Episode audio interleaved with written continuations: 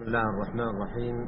الحمد لله رب العالمين وأشهد أن لا إله إلا الله وحده لا شريك له وأشهد أن محمدا عبده ورسوله صلى الله وسلم عليه وعلى آله وأصحابه أجمعين.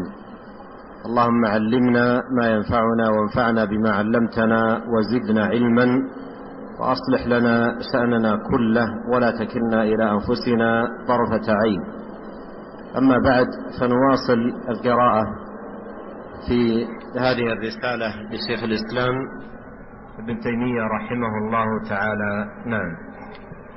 الحمد لله رب العالمين صلى الله وسلم وبارك على عبده ورسوله نبينا محمد وعلى آله وصحبه أجمعين. أما بعد فيقول شيخ الإسلام رحمه الله تعالى وفي صحيح البخاري ومسلم وغيرهما عن عبادة بن الصامت رضي الله عنه قال بايعنا رسول الله صلى الله عليه وسلم على السمع والطاعة في العسر واليسر والمنشط والمكره وعلى أثرة علينا وعلى ألا ننازع الأمر أهله وعلى أن لا نقول أو نقوم بالحق وعلى أن نقول أو نقوم بالحق أينما كنا لا نخاف في الله لومة لائم. وفي الصحيحين أيضا عن عبد الله بن عمر رضي الله عنهما عن النبي صلى الله عليه وسلم أنه قال على المرء المسلم السمع والطاعة فيما أحب وكره إلا أن يؤمر بمعصية فلا سمع ولا طاعة. وفي صحيح مسلم عن أبي هريرة رضي الله عنه قال قال رسول الله صلى الله عليه وسلم عليك بالسمع والطاعة في عسرك ويسرك ومنشطك ومكرهك وأثرة عليك. ومعنى قوله وأثرة عليك وأثرة علينا. أي وإن استأثر ولاة الأمور عليك فلم ينصفوك ولم يعطوك حقك. كما في الصحيحين عن أسيد بن حضير رضي الله عنه أن رجلا من الأنصار خلا برسول الله صلى الله عليه وسلم فقال ألا تستعملني كما استعملت فلانا؟ فقال إنكم ستلقون بعدي أثره فاصبروا حتى تلقوني على الحوض.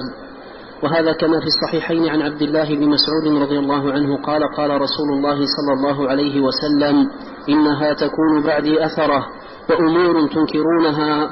قالوا يا رسول الله كيف تأمر من أدرك منا ذلك؟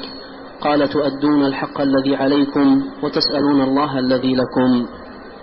وفي صحيح مسلم عن وائل بن حجر رضي الله عنه قال سأل سلمة بن يزيد الجعفي رسول الله صلى الله عليه وسلم فقال يا رسول الله إن قامت علينا أمراء يسألوننا حقهم ويمنعوننا حقنا فما تأمرنا؟ فأعرض عنه ثم سأله فأعرض ثم سأله في الثانية أو في الثالثة فجذبه الأشعث بن قيس فقال رسول الله صلى الله عليه وسلم اسمعوا وأطيعوا فإنما عليهم ما حملوا وعليكم ما حملتم.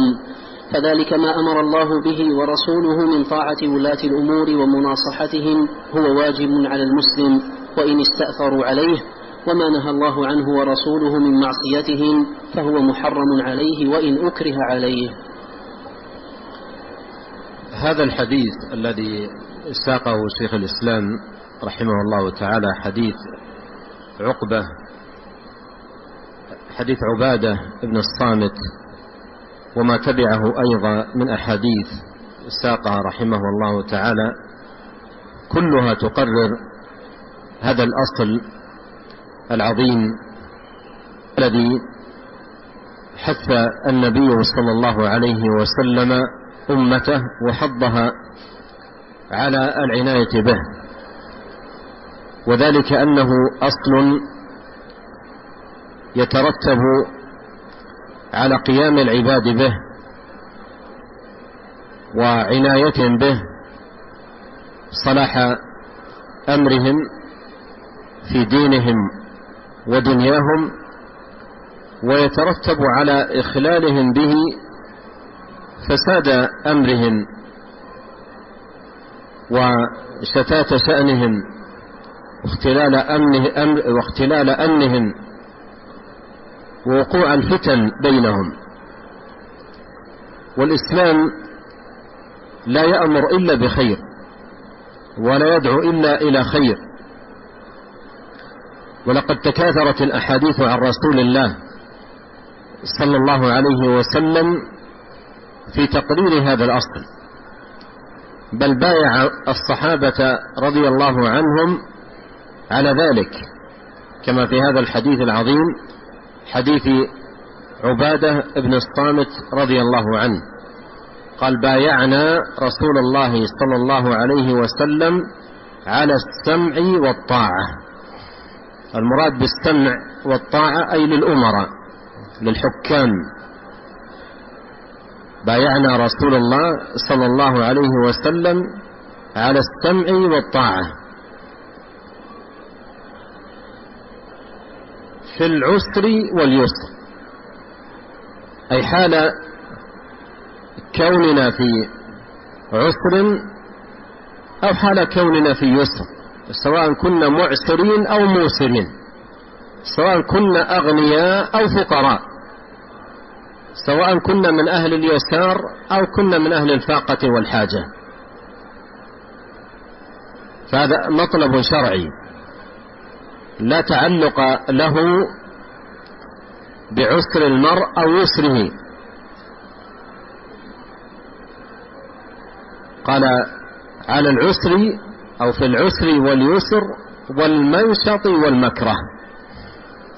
المنشط أي ما يأمروننا به من أمور ننشط لها لكونها ملائمة لرغبتنا وموافقة لما نحب ونميل إليه.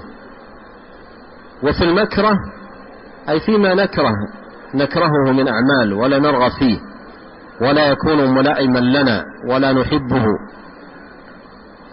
قال وفي المنشط والمكره وعلى أثرة, أثرة علينا. الأثر الاستئثار وعلى أثرة علينا أي وإن استأثروا بالمال علينا. وإن استأثروا بالمال علينا. ونحن في فاقة وفي فقر وفي حاجة. واستأثروا بالمال نسمع ونطيع. نسمع ونطيع طاعة لله وطاعة لرسول الله صلى الله عليه وسلم. هذا الذي حملنا نحن. وهذا الذي سيسألنا الله تبارك وتعالى عنه إذا وقفنا بين يديه. وسيأتي معنا في الحديث الذي ساقه في آخر هذا الفصل فإنما عليهم ما حملوا وعليكم ما حملتم. نحن حملنا السمع والطاعة والنصيحة لهم. وهم حملوا القيام في الرعية بالعدل وعدم الاستئثار بالمال وإنصاف الرعية والنصح لهم.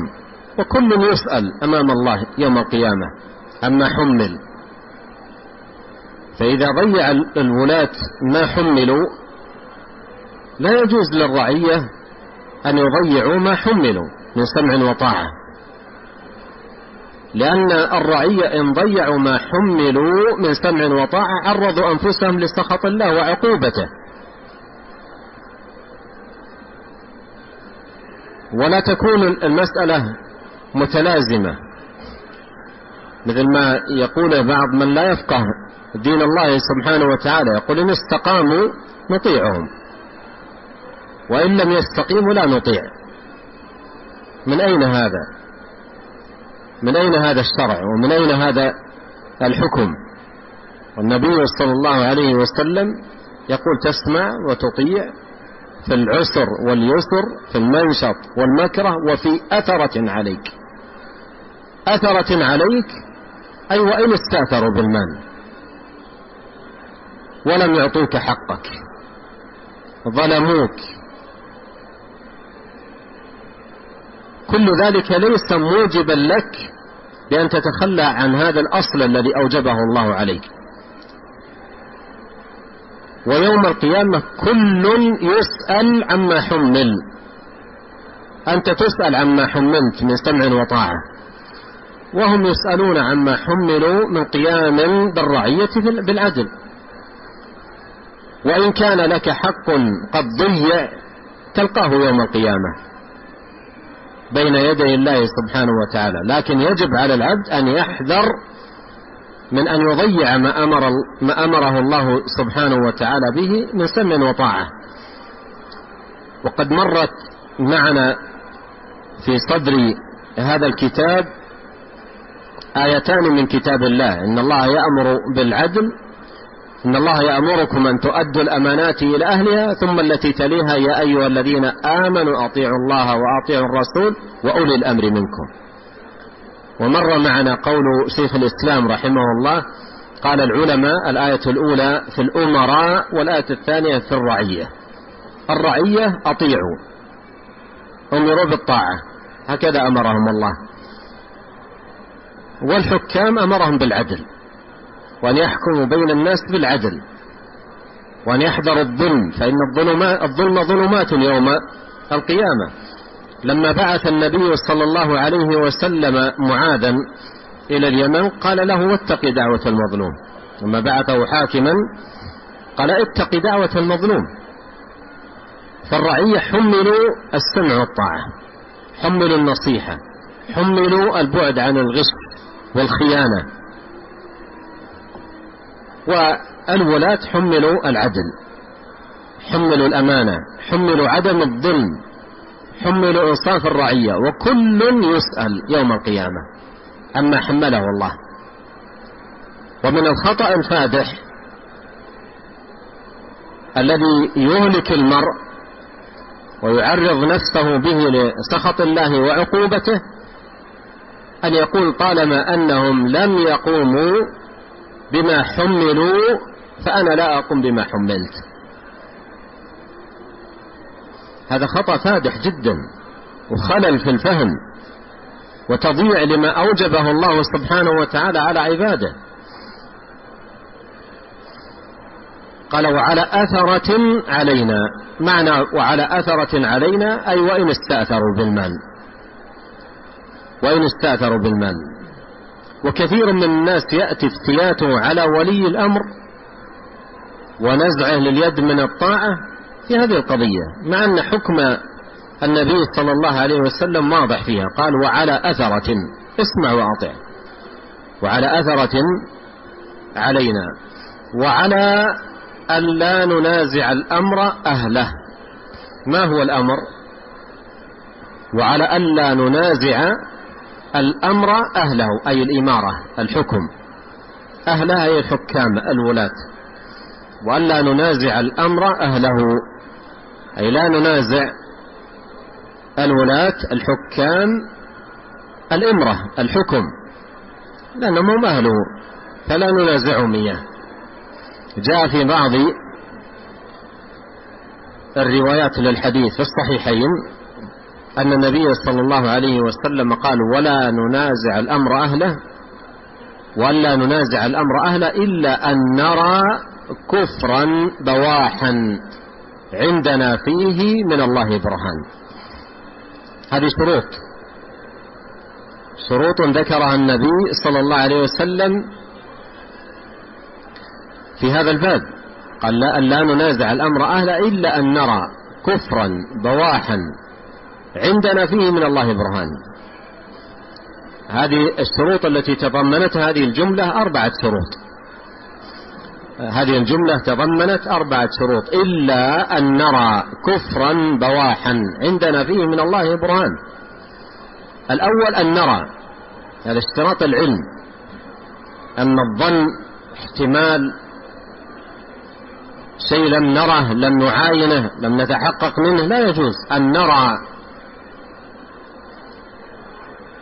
والأمر الثاني أن يكون الذي رأيناه كفرا أما إن كان فسقا فجورا معصية ظلما أمرا دون الكفر بالله سبحانه وتعالى فلا يحل أن ننازعهم والأمر الثالث أن يكون بواحا أي ظاهرا بينا واضحا جليا. أما إن لم يكن كذلك كان أمرا محتملا. مثل بعض القضايا قد يقول فيها بعض العلماء إنها كفر وبعضهم يقول إنها ليست بكفر أو بعضهم يقول هي كفر مخرج من الملة وبعضهم يقول كفر دون كفر. فاشترط أن يكون الكفر بواحا. بواحا أي ظاهرا بينا جليا لا لبس فيه ولا اشتباه. والشرط الرابع قال عندكم فيه من الله برهان. يكون الأمر قائم على البرهان والحجة والدليل والبصيرة والعلم من كلام الله وكلام رسوله صلى الله عليه وسلم. قال ألا ننازع الأمر أهله ما لم نرى كفرا بواحا عندنا فيه من الله برهان. ذكر هذه الأمور الأربعة. والعلماء يقولون لو قدر أن هذه الأمور الأربعة اجتمعت رأوا الكفر البواح الذي عندهم فيه من الله برهان. ولكن لا قدرة لهم على منازعة الأمر أهله. ما ليس عندهم قدرة.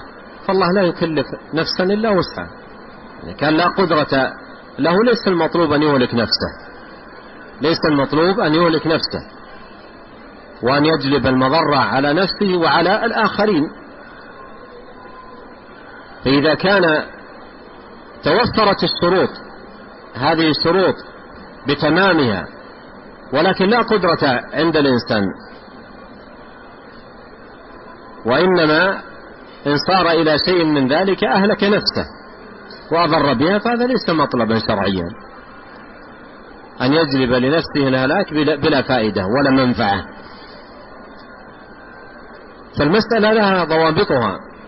لكن من لا يفقه دين الله سبحانه وتعالى تجد يخترق القواعد الشرعية والأصول المتبعة ويتجاوز النصوص والأدلة ويحكم عقله وهواه ويخالف شرع الله ودينه. ثم يجر لنفسه ولأمته ومجتمعه من السرور والبلاء ما لا يحمد هو ولا هم عقبة. والسبب هو مخالفة الشرع ومخالفة دين الله سبحانه وتعالى. قال وعلى أن نقول أو نقوم بالحق أينما كنا. الحق هو الدين دين الله عز وجل. الحق هو دين الله شرعه.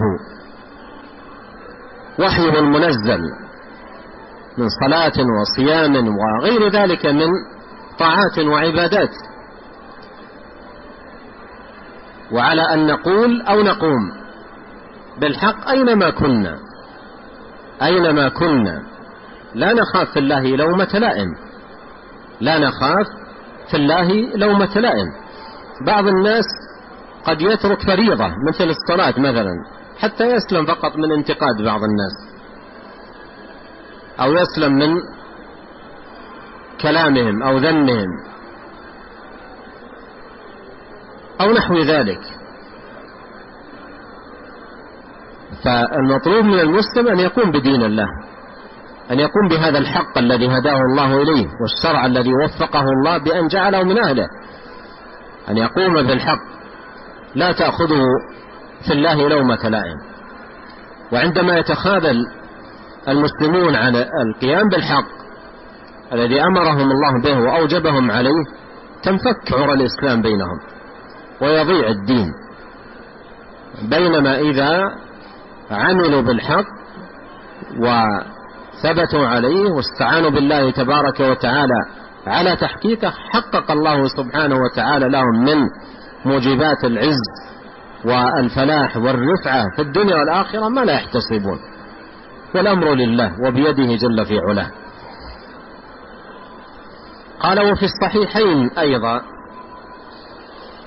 عن عبد الله بن عمر عن النبي صلى الله عليه وسلم أنه قال على المرء المسلم السمع والطاعة.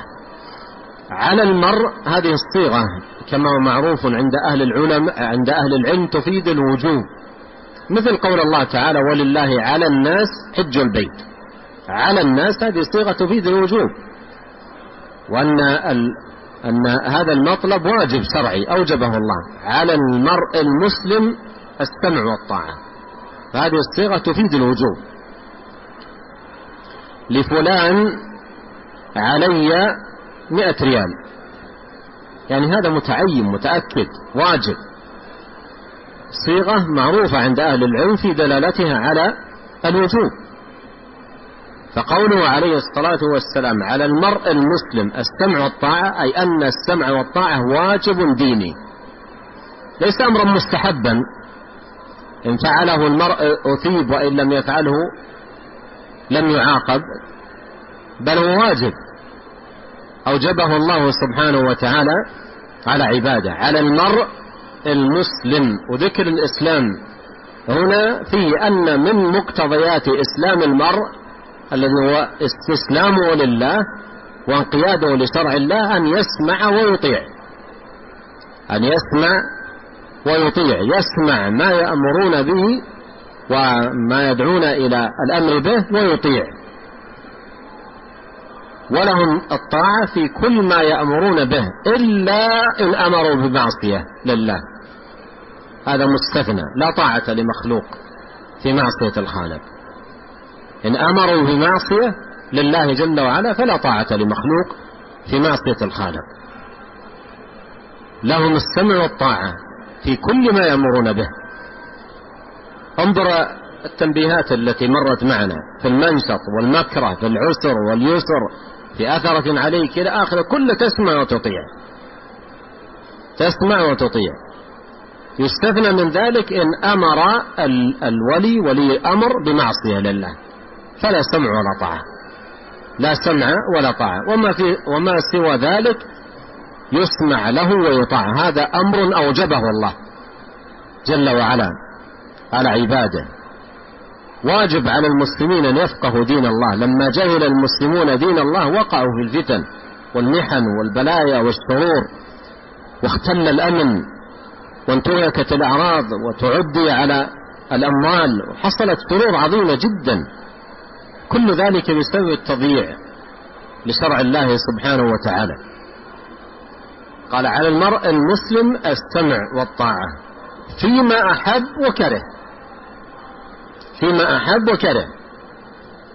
يعني من الناس من يسمع إذا كان ما أمر به شيء يعجبه أو, أو يلائم نفسه أو تحبه نفسه أو يميل, أو يميل إليه يسمع ويطيع. وأما إذا كان الأمر يكرهه يتمرد ويفتات على ولي الأمر ولا يسمع ولا يطيع. قال عليه الصلاة والسلام فيما أحب وكره سواء الذي أمرت به أمر تحبه أو أمرا تكرهه أو أمرا تكرهه. والمراد بالأمر الذي تكرهه بموجب بموجب ميولات النفس ورغباتها. بموجب ميولات النفس ورغباتها أما إذا إذا أمرك بأمر تكرهه لأن الله نهى عنه. فهذا حكمه مختلف. لأن لا سمع ولا طاعة في معصية لله سبحانه وتعالى. لكن هنا فيما يتعلق بمويلات النفس. فالمنشط والمكره فيما ينشط له المرء أو يكرهه لا لا يرغب فيه لا ليس بحريص عليه أو لا تميل إلى إليه نفسه أو لا يلائمها.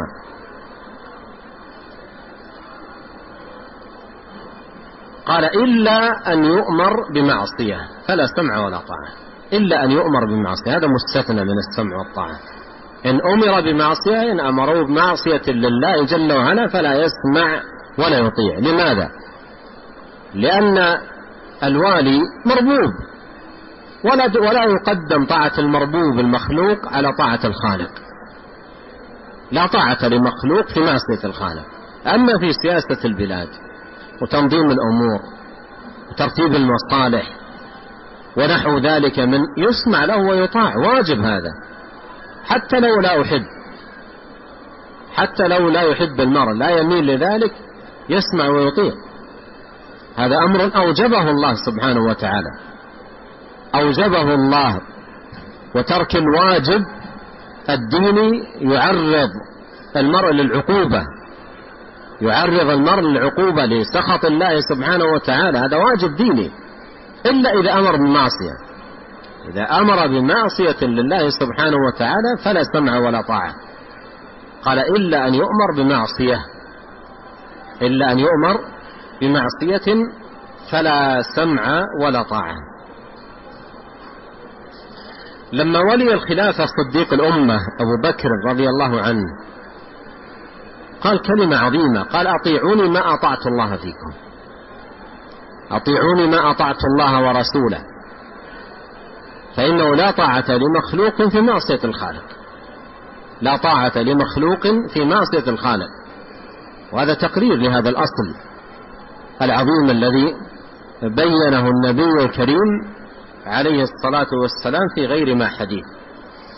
قال وفي صحيح مسلم عن أبي هريرة رضي الله عنه قال قال رسول الله صلى الله عليه وسلم عليك بالسمع والطاعة عليك بالسمع والطاعة في عسرك ويسرك ومنشطك ومكرهك وأثرة عليك عسرك ويسرك.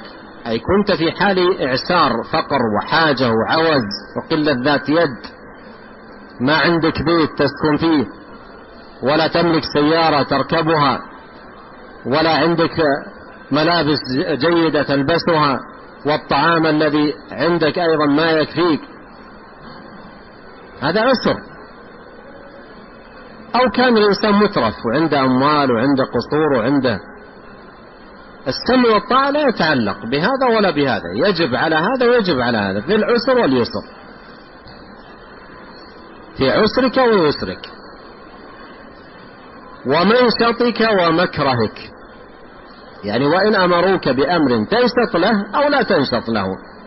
يلائمك أو لا يلائمك. اسمع وأطع. اسمع وأطع. لماذا هذه التأكيدات الشرعية والأحاديث الكثيرة في التأكيد على هذا الأصل.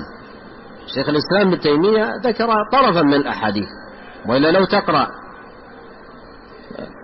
كتب الصحاح والسنن والمسانيد وغيرها تجد أحاديث كثيرة جدا في تقرير هذا الأصل العظيم عن رسول الله صلى الله عليه وسلم حتى في المجامع العامة.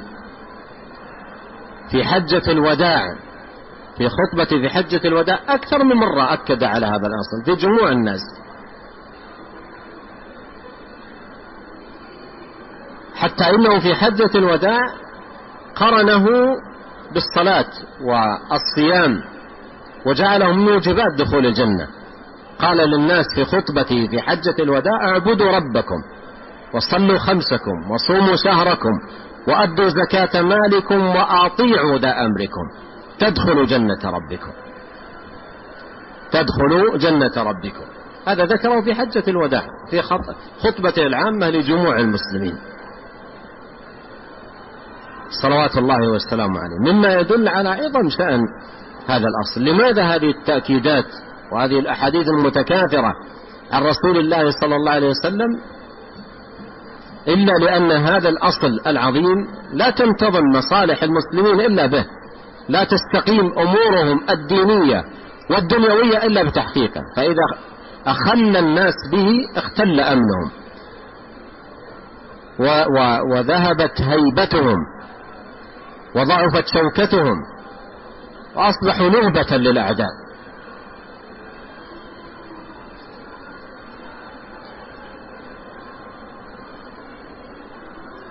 قال شيخ الإسلام رحمه الله ومعنى قوله وآثرة عليك أي في حديث أبي هريرة وآثرة علينا في حديث عبادة أي وإن استأثر ولاة الأمر عليك فلم ينصفوك ولم يعطوك حقك. لم ينصفوك ولم يعطوك حقك حق لك لم يعطوك إياه. انتهبوه. أخذوه أخذوه ظلما وزورا. أخذوه عدوانا. اسمع وأطع والحق الذي يضيع في الدنيا لا يضيع في الآخرة. لكن اسمع واطع لأن السمع والطاعة السمع والطاعة لا تنتظم مصالح المسلمين إلا بها. انظر الأمر من بدايته. لا لا قرار للمسلمين وقيام لهم بعبوديتهم إلا بجماعة. ولا جماعة إلا بإمام. ولا إمام إلا بسمع وطاعة. فهي أمور مرتبط بعضها ببعض. فإذا ضيع ضيع في المجتمعات السمع والطاعة اختل الأمن. ذهبت الشوكة. لم يتمكن المرء من القيام بعبادته. لربه سبحانه وتعالى. لا يتمكن أن أن أن يمشي على قدميه من بيته إلى المسجد. لا يتمكن أن يأخذ حرمه وأهله ويمشي من بلد إلى بلد. لأن الأمن مختل. لكن إذا حصلت هذه الأمور وإن قدر أن الوالي أو الحاكم أو السلطان أو الزعيم أو غيره استأثر بالمال ظلم الناس ظلمه يبوء به يوم القيامة. لكن واجب الرعية الديني لا يجوز أن يضيعوه بل يقومون به لأن الله يحاسبهم عليه مثل ما يحاسب الوالي يوم القيامة على ظلمه وعدم إنصافه. فكل يحاسب على ما حمله الله.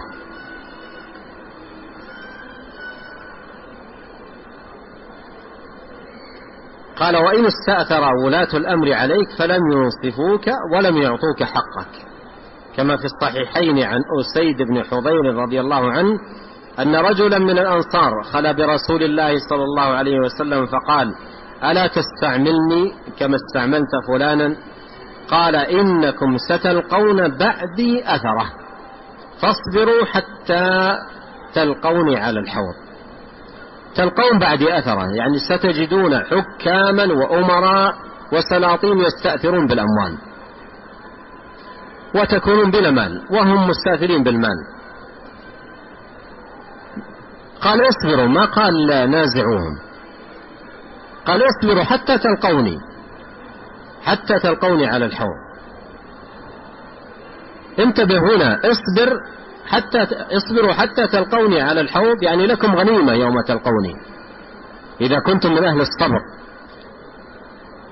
إذا تحليتم بالصبر إذا قمتم بهذا الواجب الديني الصبر. قال عليه الصلاة والسلام في الحديث الآخر إن أخذ مالك فاصبر أو جلد ظهرك فاصبر. قال اصبروا حتى تلقوني على الحوض. قول حتى تلقوني على الحوض هذا يتضمن شيئا معدا لمن يصبر غنيمة يلقاها في ذلك اليوم العظيم. يلقى النبي صلى الله عليه وسلم وهو لم يغير ولم يبدل. لا يكون من أولئك الذين يقال فيهم إنك لا تدري ما أحدث بعدك وإنما صبر ولم يغير ولم يبدل أقام على شرع الله امتثل دين الله. اصبروا حتى تلقوني عن حول قال ستلقون بعدي أثرة يعني حكاما وسلاطين يستأثرون عليكم بالأموال. فاصبروا حتى تلقوني عن حول وهكذا كما في الصحيحين عن عبد الله بن مسعود رضي الله عنه قال قال رسول الله صلى الله عليه وسلم إنها تكون بعدي أثرة. وأمور تنكرونها. يعني في في الحكام في الولاة أثرة يستأثرون بالأموال وسترون فيهم أمور تنكرونها. قالوا يا رسول الله كيف تأمر من أدرك منا ذلك؟ انظر الصحابة وحرصهم على الخير. لم يجعلوا القضية محلولة بما يهواه الإنسان أو ما ي... أو ما يميل إليه وإنما سألوا النبي صلى الله عليه وسلم. ماذا نصنع؟ أي شيء نعمل؟ كيف تأمر من أدرك منا ذلك؟ أي شيء يصنع؟ ماذا يفعل؟ قال تؤدون الحق الذي عليكم وتسألون الله الذي لكم. تؤدون الحق الذي عليكم يعني تجاه الحكام. الحق الذي عليكم حق انتبه عليكم. هذا واجب. أوجبه الله. تؤدون الحق الذي عليكم. ما هو؟ ما هو الحق الذي علينا؟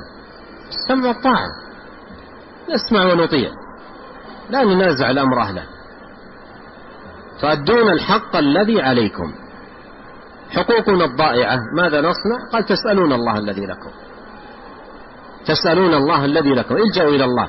فوضوا أمركم إلى الله سبحانه وتعالى. يلجأ إلى ربه. ومولاه سبحانه. قال تؤدون الحق الذي عليكم وتسلمون وتسألون الله الذي لكم.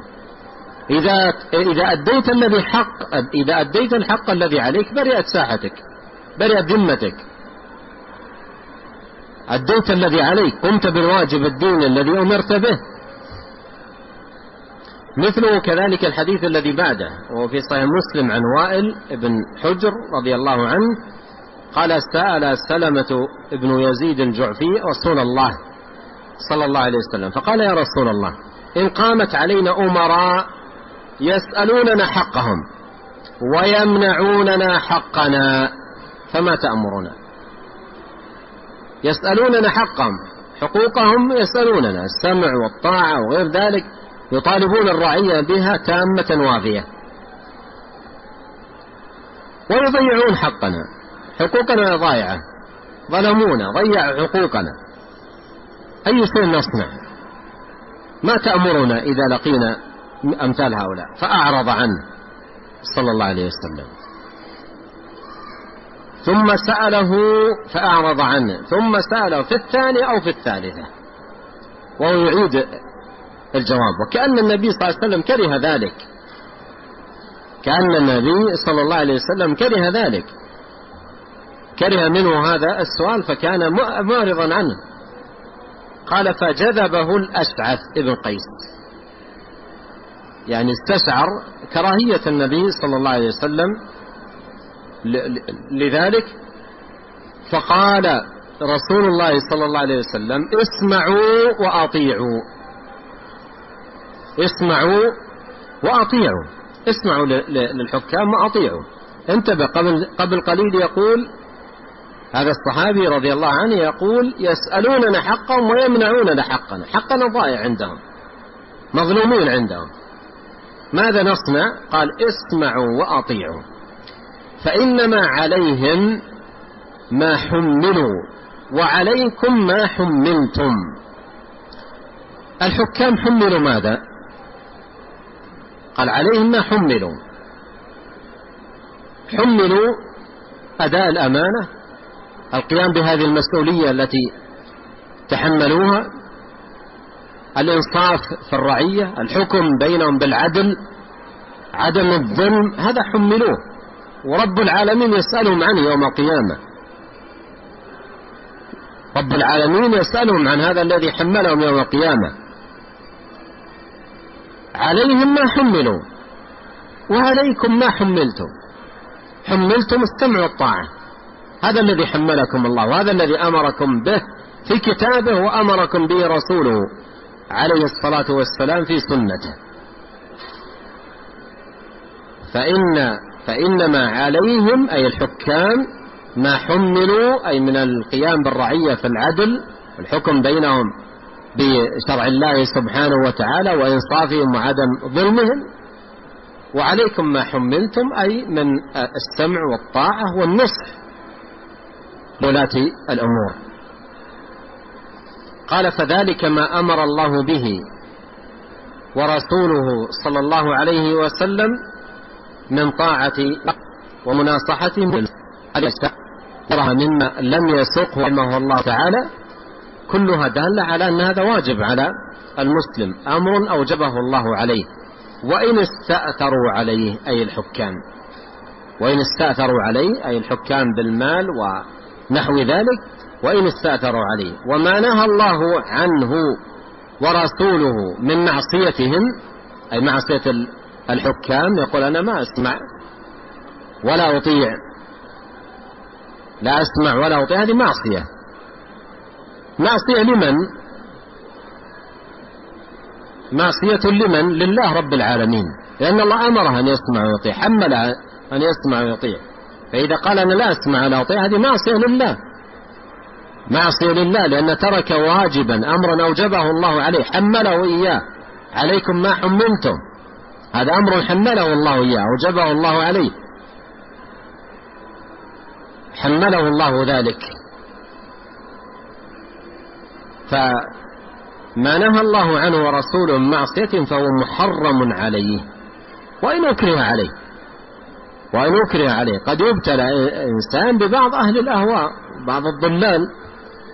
قد يكون لهم مثلا شوكة عليه أو سلطة عليه. حتى وإن أكره على ذلك. لا لا يحل له أن يعصي ولي الأمر لأن طاعة ولي الأمر في غير معصية الرب سبحانه وتعالى واجبة. لأن طاعة ولي الأمر في غير معصية الله واجبة ومعصية ولي الأمر فيما يأمر به من غير معصية لله أمر محرم. نعم. هنا تعليق يتناسب مع هذا الموضع لابن أبي العز رحمه الله تعالى في شرحه للعقيدة الطحاوية. عند قول الطحاوي ولا نرى الخروج على أئمتنا ولاة أمورنا وإن جاروا قال ابن أبي العز وأما لزوم طاعتهم وإن جاروا فلأنه يترتب على الخروج من طاعتهم من المفاسد أضعاف ما يحصل من جورهم. خذ هذه الفائدة ما أثمنها.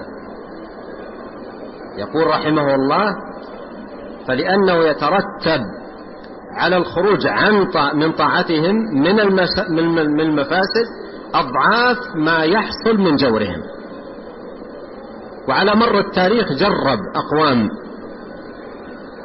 ووقفوا على هذه الحقيقة. أنهم وقعوا في مضار ومفاسد بسبب الخروج على ولاة أمرهم أضعاف من الجور الذي كان يعيشونه مع ولاة الأمر. أضعاف ما كانوا يجدونه من جور انتهكت الأعراض قتلت النفوس هدمت الممتلكات مضار لا حد له ولا عد. فيقول بل في الصبر على جورهم تكثير للسيئات ومضاعفة للأجور. الله أكبر. الصبر على جور في تكثير للسيئات. اصبر حتى تلقوني على الحوض. في مضاعفة للأجور وفي تكثير للسيئات. فإن الله ما سلطهم علينا إلا لفساد أعمالنا. كيفما تكونوا يولى عليكم ما سلطهم علينا إلا لفساد أعمالنا. لفساد أعمالنا. ولهذا مما يؤثر أحد ال ال ال الولاة من بني أمية كان الناس من الرعية يتكلمون فيه. ويطعنون في حكمه ويصفونه بالظلم وغير ذلك فجمع الوجهاء وسألهم قال أترغبون أن أكون في حكم مثل أبي بكر وعمر؟ قالوا نعم أنت خليفة مثلهم لا بد أن تكون مثلهم. قال كونوا مثل رجال أبي بكر وعمر كونوا مثلهم. لأن الأمر كيفما تكون يولى عليكم. إذا كنتم تريدون الوالي يكون مثل أبي بكر وعمر أنتم أيضا كونوا مثل الصحابة. في في استقامتكم وديانتكم هم أن يكونوا مضيعين حتى الصلوات ومضيعين واجبات دينية. ثم لا يتسخط إلا من الوالي. المفروض أن يسخط على نفسه المضيعة لطاعة الله المضيعة واجبات الدين المضيعة فرائض الإسلام المرتكبة للآثام والحرام.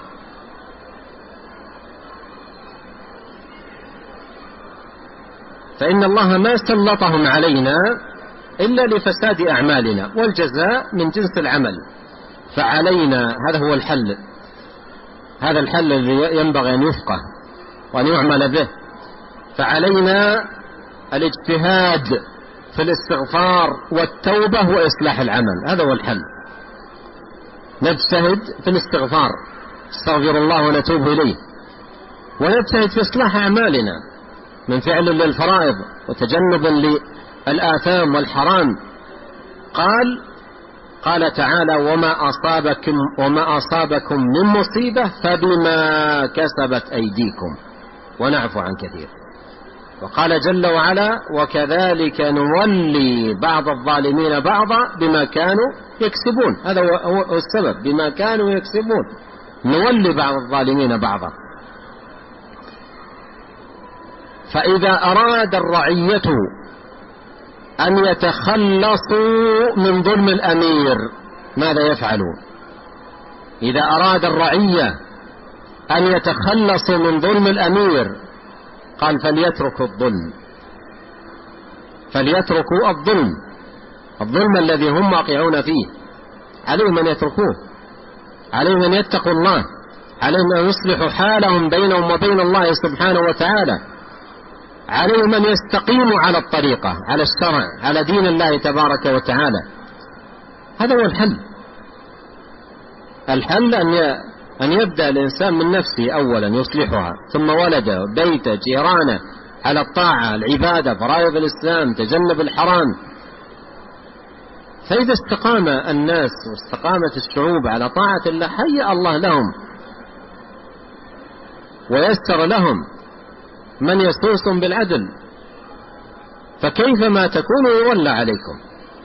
كيفما تكون يولى عليكم؟ نعم. رحمه الله تعالى فصل وما أمر الله به ورسوله من طاعة ولاة الأمور ومناصحتهم واجب على الإنسان ولم يعاهدهم عليه. وإن لم وإن لم يعاهدهم عليه. وإن لم يحلف لهم وإن لم يحلف لهم الأيمان المؤكدة كما يجب عليه الصلوات الخمس والزكاة والصيام وحج البيت وغير ذلك مما أمر الله به ورسوله من الطاعة. فإذا حلف على ذلك توكيدا وتثبيتا لما أمر الله به ورسوله من طاعة ولاة الأمور ومناصحتهم فالحالف على هذه الأمور لا يحل له أن يفعل خلاف المحلوف عليه سواء حلف بالله أو غير ذلك من الأيمان التي يحلف, التي يحلف بها المسلمون. فإن ما أوجبه الله من طاعة ولاة الأمور ومناصحتهم واجب وإن لم يحلف عليه فكيف إذا حلف عليه؟ وما نهى الله ورسوله عن معصيتهم وغشهم محرم وإن لم يحلف على ذلك. وهذا كما أنه إذا حلف ليصلين الخمس وليصومن شهر رمضان أو ليقضين الحق الذي عليه ويشهدن بالحق فإن هذا واجب عليه وإن لم يحلف عليه فكيف إذا حلف عليه؟ وما نهى الله عنه ورسوله من الشرك والكذب وشرب الخمر والظلم والفواحش وغش ولاة الأمور والخروج عما أمر الله به من طاعتهم هو محرم وإن لم يحلف عليه فكيف إذا حلف عليه؟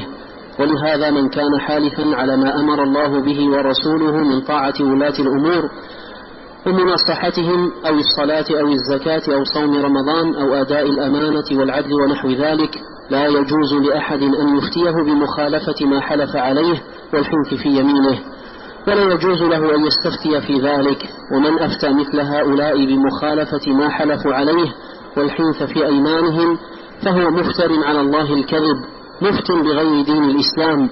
بل لو أفتى آحاد بل لو أفتى آحاد العامة بأن يفعل خلاف ما حلف عليه من الوفاء في عقد بيع أو نكاح أو إجارة أو غير ذلك مما يجب عليه الوفاء به من العقود التي يجب الوفاء بها وإن لم يحلف عليها. فإذا حلف كان أوكد فمن أفتى مثل هذا بجواز نقض هذه العقود والحنث في يمينه كان مفتريا على الله الكذب مفتيا بغير دين الإسلام. فكيف إذا كان ذلك في معاقدة ولاة الأمور التي هي أعظم العقود التي أمر الله بالوفاء بها؟ وهذا كما أن جمهور العلماء يقولون يمين المكره بغير حق لا ينعقد سواء كان بالله أو النذر أو الطلاق أو العتاق وهذا مذهب مالك والشافعي وأحمد.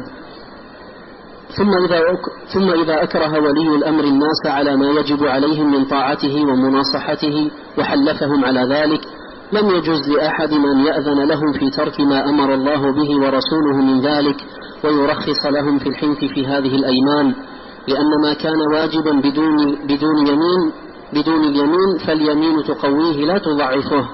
ولو قدر أن صاحبها أكره عليها. ومن أراد أن يقول بلزوم المحلوف مطلقا في بعض الأيمان لأجل تحليف ولاة الأمور أحيانا قيل له وهذا يرد عليك فيما تعتقده في يمين المكره. يرد.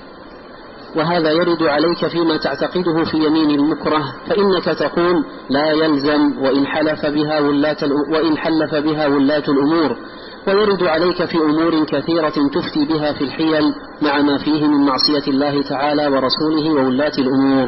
هذا الفصل عقده الشيخ الإسلام بن تيمية رحمه الله تعالى لتأكيد هذا الأمر الذي مر معنا في الفصل الذي قبله من وجوب السمع والطاعة.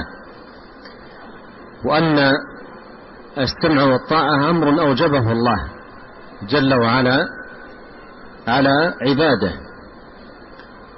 فلو حلف المرء حلف اليمين بالله سبحانه وتعالى أن يسمع ويطيع. فحلفه هذا لا يزيد هذا الأمر إلا قوة مثل لو حلف أن يصلي الصلاة التي كتبها الله عليه. أو حلف أن يصوم رمضان أو غير ذلك من الأمور التي أوجبها الله سبحانه وتعالى عليه. فحلفه لا يزيد هذا الأمر إلا قوة وتأكيدا وإلا فإن الأمر في نفسه متقرر وثابت وواجب بأصل الشرع بدون الحلف. لكن حلف المرء إن قدر أنها وجدت فإنها لا تزيد الأمر إلا قوة. وأن الأمر إضافة إلى تأكده بأصل الشرع تأكده بأصل الشرع ودلالته عليه تأكد باليمين أيضا التي حلفها الإنسان.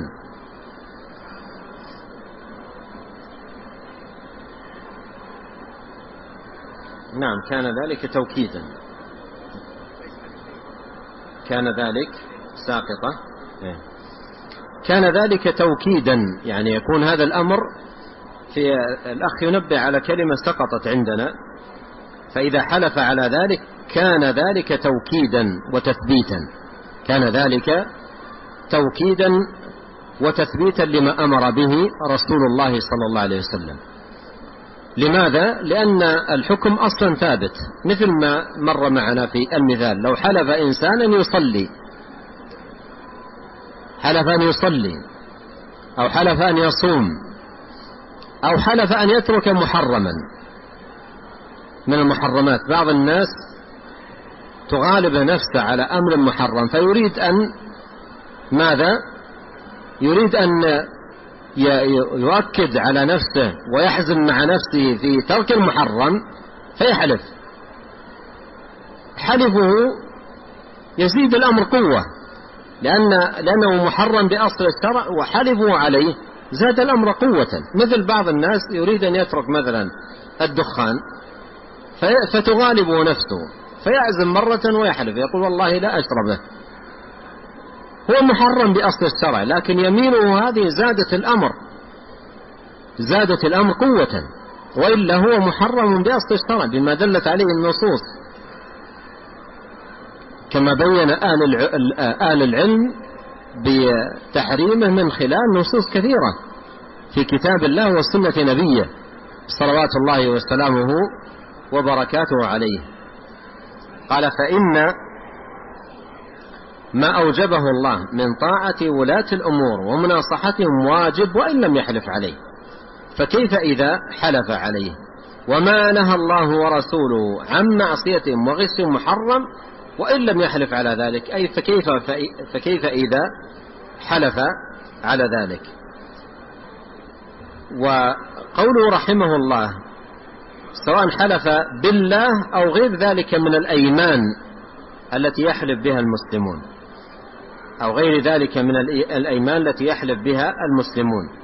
يفسر ذلك ما جاء في كلامه فيما بعد في صفحة 37 قال وهذا كما أن جمهور العلماء يقولون يمين المكره بغير حق لا ينعقد سواء كان بالله يعني اليمين أو النذر أو الطلاق أو العتاق وهذا مذهب مالك والشافعي وأحمد. هذا المراد بقوله أو غير ذلك من الأيمان التي يحلف بها المسلمون. ومما بينه رحمه الله تعالى قوله ولا يجوز له أن يستفتي في ذلك أي فيما حلف عليهم من التزامه بطاعة لولي أمره. ومن أفتى مثل هؤلاء بمخالفة ما حلفوا عليه والحلم في أيمانهم فهو مفتر على الله الكذب مفت بغير دين الإسلام. فهو مفتر على الله الكذب مفتن بغير دين الإسلام. ابن تيمية رحمه الله تعالى الذي يقرر هذا التقرير ويبين هذا البيان كيف كان حاله. وفي زمانه أمضى أوقاتا في السجن ظلما ومع ذلك يقرر هذا الأصل. لأن هذا دين يسأل عنه. ولعلنا نرجع إلى كلام يتعلق بشيخ الإسلام ابن تيمية رحمه الله تعالى في في المقدمة في صفحة 22 ومثال آخر أي في هذا الباب تأكيد أهل العلم على هذا الأصل وعنايتهم به. اقرأ فهذا شيخ الإسلام. فهذا شيخ الإسلام ابن تيمية رحمه الله تعالى قد عاش في زمن كانت السلطة فيه لديها قصور وتقصير بين. بل إنه رحمه الله أوذي من قبل السلطة بسبب تقريره ونشره لعقيدة أهل السنة والجماعة ورده على الفرق الضالة كالصوفية والأشعرية. وسجن بسبب ذلك مرارا حتى إنه رحمه الله تعالى مات محبوسا بقلعة دمشق. ومع ذلك كان شديد التحذير من الخروج على الولاة ونزع اليد من الطاعة. ويبين أن هذا ويبين أن هذا المسلك يترتب عليه من الفساد ما هو أعظم مما يقع من الملاة من الولاة من فسق أو ظلم أو جور. قال رحمه الله: ولهذا كان المشهور من مذهب أهل السنة أنهم لا يرون الخروج على الأئمة وقتالهم بالسيف وقتالهم بالسيف وإن كان فيهم ظلم كما دلت على ذلك الأحاديث الصحيحة المستفيضة عن النبي صلى الله عليه وسلم لأن الفساد في القتال والفتنة أعظم من الفساد الحاصل بظلمهم بدون قتال ولا فتنة فلا يدفع, فلا يدفع أعظم الفساد أعظم الفساد الفسادين بالتزام أدناهما. ولعله لا يكاد يعرف طائفة خرجت على ذي سلطان إلا وكان في خروجها من الفساد ما هو أعظم من الفساد الذي أزالته نعم واصل. وفي هذه الرسالة التي بين أيدينا أبان شيخ الإسلام منهج أهل السنة والجماعة مع ولاة أمرهم وأورد على ذلك الدلائل الكثيرة والحجج الوفيرة من كتاب الله وسنة رسوله صلى الله عليه وسلم وهي رغم صغر حجمها إلا أنها وافية كافية. وقد ضمنها رحمه الله فصلا مستقلا رد فيه على من يفتي الناس بالخروج على ولاة الأمور ونزع اليد من طاعتهم. قال فيه ومن أفتى مثل هؤلاء بمخالفة ما حلفوا عليه أي من لزوم الطاعة والنصيحة للولاة والحنث في أيمانهم فهو مفتر على الله الكذب مفت بغير دين الإسلام. اقرأ الهامش في صفحة 23 22 وقال قبل موته ما معناه؟ إني قد أحللت السلطان الملك الناصر من حبسه إياي لكونه فعل ذلك مقلدا غيره معذورا ولم يفعله لحظ نفسه بل لما بلغه مما ظنه حقا بل لما؟ بل لما بلغه مما ظنه حقا من مبلغه والله يعلم إنه بخلافه. نعم. قال رحمه الله تعالى وأما أهل العلم والدين والفضل فلا يرخصون لأحد فيما نهى الله عنه من معصية ولاة الأمور وغشهم والخروج عليهم بوجه من الوجوه كما قد عرف من عادات أهل السنة والدين قديما وحديثا ومن سيرة غيرهم. وقد ثبت في الصحيح عن ابن عمر رضي الله عنهما عن النبي صلى الله عليه وسلم أنه قال ينصب لكل غادر لواء يوم القيامة عند أسفه بقدر غدره. قال وإن من أعظم الغدر يعني بإمام المسلمين. وهذا حدث به عبد الله بن عمر رضي الله عنهما لما قام قوم من أهل المدينة يخرجون عن طاعة ولي أمرهم ينقضون بيعته. وفي صحيح مسلم عن نافع قال جاء عبد الله بن عمر إلى عبد الله بن مطيع حين كان من أمر الحرة ما كان زمن يزيد بن معاوية فقال اطرحوا لأبي عبد الرحمن وسادة. فقال إني لم آتك لأجلس آتيتك لأحدثك حديثا سمعت رسول الله صلى الله عليه وسلم يقول من خلع يدا من طاعة لقي الله يوم القيامة ولا حجة له ومن مات وليس في عنقه بيعة مات ميتة جاهلية. وفي الصحيحين عن ابن عباس رضي الله عنهما قال قال رسول الله صلى الله عليه وسلم من رأى من أميره شيئا يكرهه فليصبر عليه فإنه ليس أحد من الناس يخرج, عن يخرج من السلطان شبرا فمات عليه إلا مات ميتة جاهلية. وفي صحيح مسلم عن أبي هريرة رضي الله عنه عن رسول الله صلى الله عليه وسلم أنه قال من خرج من الطاعة وفارق الجماعة فمات مات ميتة جاهلية. ومن قاتل تحت راية عمية يغضب, يغضب لعصبية أو يدعو إلى عصبية فقتل فقتلة جاهلية. وفي لفظ ليس من أمتي من خرج على أمتي يضرب برها وفاجرها ولا يتحاشى من مؤمنها ولا يفي لذي عهدها فليس مني ولست منه.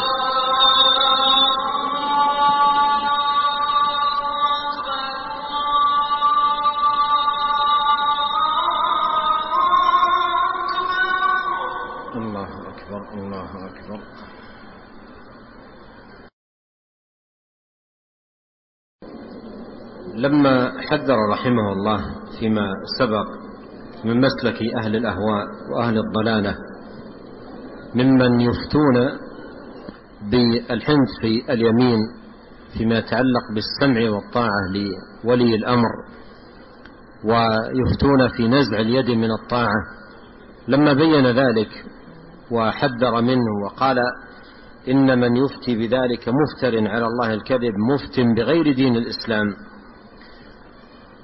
قال وأما أهل العلم والدين والفضل فلا يرخصون لأحد فيما نهى الله عنه من معصية ولاة الأمر وغشهم والخروج عليهم بوجه من الوجوه. لا يعرف عند أهل العلم والفضل شيء من ذلك. أما أهل الأهواء أهل الأهواء كيف يفتي في المسألة؟ يسمع من يحدثه صنعوا وفعلوا وقاموا وتركوا إلى آخره. فإذا انتهى قال ما دام فعلوا ذلك لا تسمع ولا تطيع. دون أن يحكم شرع الله دون أن يقيم فتواه على دين الله. ولهذا يكون كما وصف شيخ الإسلام مفترا على الله الكذب مفتي بغير دين الإسلام. لأن دين الإسلام قائم على هذه النصوص وهذه الأدلة التي ساق جملة منها رحمه الله تعالى. قال وأما أهل العلم والدين والفضل فلا يرخصون لأحد فيما نهى الله عنه من معصية ولاة الأمور وغثهم والخروج عليهم بوجه من الوجوه كما قد, قد عرف من عادة أهل السنة والدين قديما وحديثا ومن سير غيرهم. وفي مقدمة هذه الرسالة سيق جملة من النقول عن أئمة أهل السنة رحمهم الله تعالى في تقرير هذا الأصل وتثبيته بكتب الاعتقاد باعتبار أنه أصل من أصول الاعتقاد التي آه، قررها أهل العلم وأئمة السلف في كتب الاعتقاد لأنه مطلوب من المسلم أن يعقد قلبه عليها أن تكون عقيدة له. ومر معنا من قول نبينا عليه الصلاة والسلام أنه قال ثلاث لا يعتقد عليهن قلب امرئ مسلم إلا دخل الجنة وذكر منها ما, يتعلق بالنصيحة لولي الأمر. فهذا جزء من الاعتقاد المطلوب الموجب لدخول الجنة المترتب عليه نيل رضا الله سبحانه وتعالى والسلامة من سخطه وعقابه جل في علاه. ونسأل الله الكريم رب العرش العظيم بأسماء الحسنى وصفاته العليا أن ينفعنا أجمعين بما علمنا وأن يزيدنا علما وأن يصلح لنا شأننا كله وأن لا يكلنا إلى أنفسنا طرفة عين وأن يهدينا إليه صراطا مستقيما. اللهم إنا نسألك الثبات في الأمر والعزيمة على الرشد ونسألك موجبات رحمتك وعزائم مغفرتك ونسألك شكر نعمتك وحسن عبادتك ونسألك قلبا سليما ولسانا صادقا ونسألك من خير ما تعلم ونعوذ بك من شر ما تعلم ونستغفرك لما تعلم إنك أنت علام الغيوب اللهم آت نفوسنا تقواها وزكها أنت خير من زكاها أنت وليها ومولاها اللهم إنا نسألك الهدى والتقى والعفة والغنى اللهم آمنا في أوطاننا وأصلح أئمتنا وولاة أمورنا واجعل ولايتنا في من خافك واتقاك واتبع رضاك يا رب العالمين. اللهم اقسم لنا من خشيتك ما يحول بيننا وبين معاصيك ومن طاعتك ما تبلغنا به جنتك ومن اليقين ما تهون به علينا مصائب الدنيا. اللهم متعنا بأسماعنا وأبصارنا وقوتنا ما أحييتنا واجعله الوارث منا. واجعل ثأرنا على من ظلمنا وانصرنا على من عادانا ولا تجعل مصيبتنا في ديننا ولا تجعل الدنيا أكبر همنا ولا مبلغ علمنا ولا تسلط علينا من لا يرحمنا. اللهم اغفر لنا ولوالدينا ولمشايخنا وللمسلمين والمسلمات والمؤمنين والمؤمنات الأحياء منهم والأموات. سبحانك اللهم وبحمدك أشهد أن لا إله إلا أنت. أستغفرك وأتوب إليك. اللهم صل وسلم على عبدك ورسولك نبينا محمد وآله وصحبه.